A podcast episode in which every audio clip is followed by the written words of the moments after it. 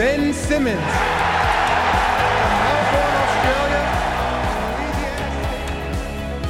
Everyone in this room is now dumber for having listened to it.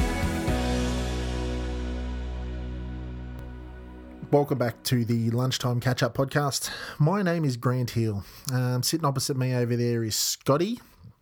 Now then, um, normally I'd be a, uh, a much more upbeat and uh, normal podcast, something that you're probably used to. But you know what, guys? This week, Scotty and I just don't have it in us, to be quite honest. Um, we, uh, I, I had in the top of my head Carlton as the uh, as the win that we needed to get, like the the, the bare minimum we needed to win that game um, to show that we still had something, and for us to put up uh, just another substandard performance again um, is is really affected Scotty and I. So. Uh, we're, we're not going to do a hugely upbeat podcast this week. We're not going to do fake sponsors. Just don't have it in us. Um, we really hope that um, you guys listen to this podcast, even though it's going to be um, a bit more somber. Um, I was we were sitting here today, Scotty and I, sitting opposite me right now, and we're we've been trying to think about the things we're going to talk to uh, and, and, about on the podcast. Um, we, we just don't want to do stats. We don't want to do player performances. We know they're bad. You know they're bad. The club knows they're bad. We were just sitting here thinking, what could we say? And then Scotty mentioned that last night um, after the game, he was sitting there. It's late Saturday night, and he just wanted to put some words.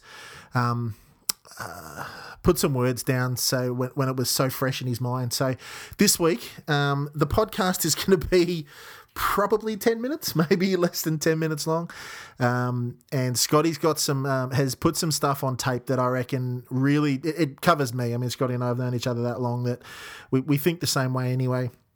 So, Scotty's put together six or seven minutes worth of, I think, some really insightful um, information on the podcast. It's it's I, am doing the podcast. I'm doing the intro here by myself because honestly, I couldn't have added anything better to what Scott um, wrote down last night. So, um, have a listen uh, to the podcast. It's um it's pretty honest. You can tell by the tone of Scott's voice. I, well, I can assure you by the tone of Scott's voice um, that he's serious and really something needs to change. There's some there's some good insights into uh, uh, into the club and uh, and the the young players and, and, should we play them? Should we not play them?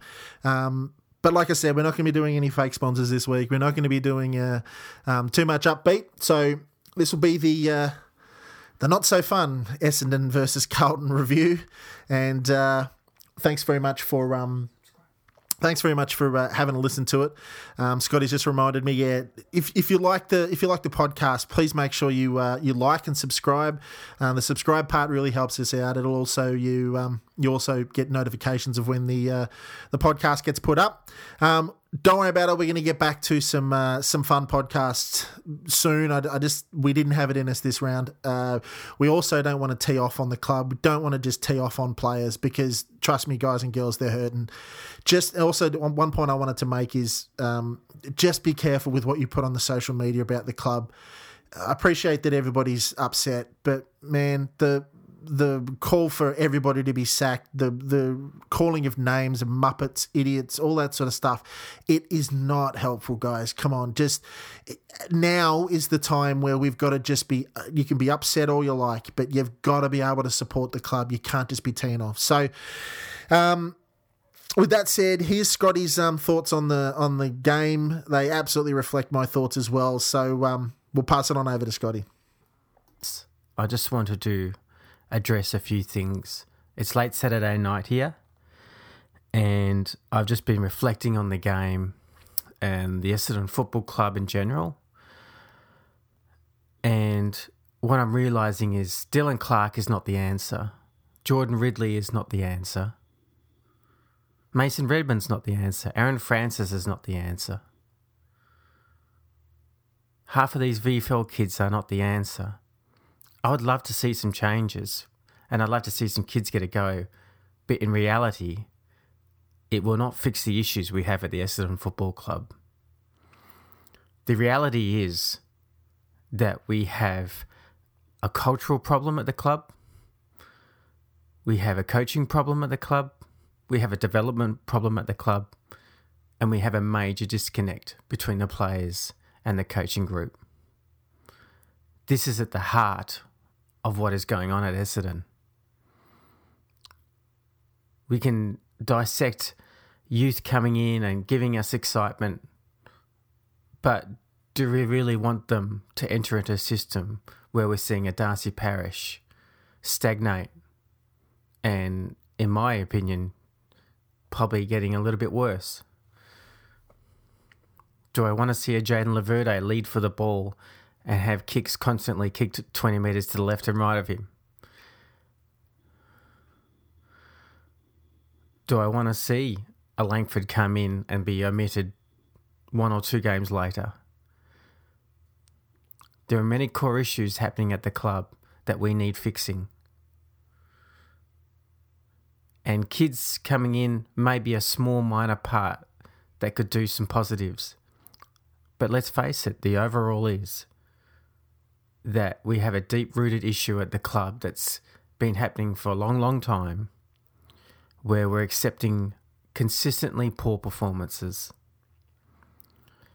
And we now have a situation where we are two and six with a very good list, but a game plan and a system that is completely outside of modern football trends. Every coach so far has been able to outcoach Essendon. Even if I go back to the Port Adelaide win, which was our best, even in the first half, they with the spare man going back, they were there were some issues even in that game. How simple we are to coach against, how disorganised structurally the Essendon Football Club is, is the real concern here. This is what's breaking down. This is what's giving players like Michael Hurley, Heppell, all Australian caliber players, making them look ordinary, un, unsure of what to do next, fumble, miss kick. So I'm no longer on the campaign of we should drop this person, we should drop that person. I'm quickly realizing this is not the core issue. Because in reality, after that Carlton game, you could drop 15 players. But is that the answer? The answer is how do we fix a system that's broken? Whether it comes from our CEO, our president, whether there's honest conversations to be had by everyone at the club, even directors does it need to be everyone getting together in a room and really having an honest chat about where this is? Players having honest feedback to the coaching group. Do we have to relook at our coaching group, which is very inexperienced compared to other coaching groups outside of Mark Harvey? But again, we watch the game. We can hear Brad Johnson talking, commentating on the game saying Essendon structures, Essendon forward line structures just keeps breaking down. The midfield keeps looking up. They have no one to kick to. They have to go sideways. They either get caught or we turn over the ball. You've heard on this podcast us discussing this issue time after time after time. But how can it keep happening? How can I look up at quarters and looking down on the ground and seeing no forward structure? No one past the 50 metre line when it's in the when it's not far away from the actual centre bounce on the opposition's area. What are we going to do when we actually do win the clearance? What's happening then? We we're slamming some midfielders who are looking up and have no idea what to do with it. But I don't want to slam them anymore. It's the responsibility of the coach. I'm sorry, it is. This is the responsibility of each line coach and the senior coach. If you're directing them not to do that, then you have even a more bigger issue because the players aren't listening. They're not responding to you. And the concern is it is round eight and we're consistently having this structural breakdown. So, Essendon, pull your finger out Start acting serious as a club. We won't accept this. This club won't accept those kind of unprofessional performances week in, week out. Our history doesn't accept that. It's time to get serious. As I can see it, we're educating our kids the wrong way. We're educating our kids to play the wrong style of footy. And part of me doesn't want them to come into the senior squad because I don't want them to learn the wrong things. So, can we not educate them playing the football that they are playing? I won't be burning my membership. I will always support the club. Always support the people at the club. But there's times where you do got to critique and you do got to understand that things aren't right and things definitely aren't right and questions need to be had and talks need to be had. So Essendon, fix it.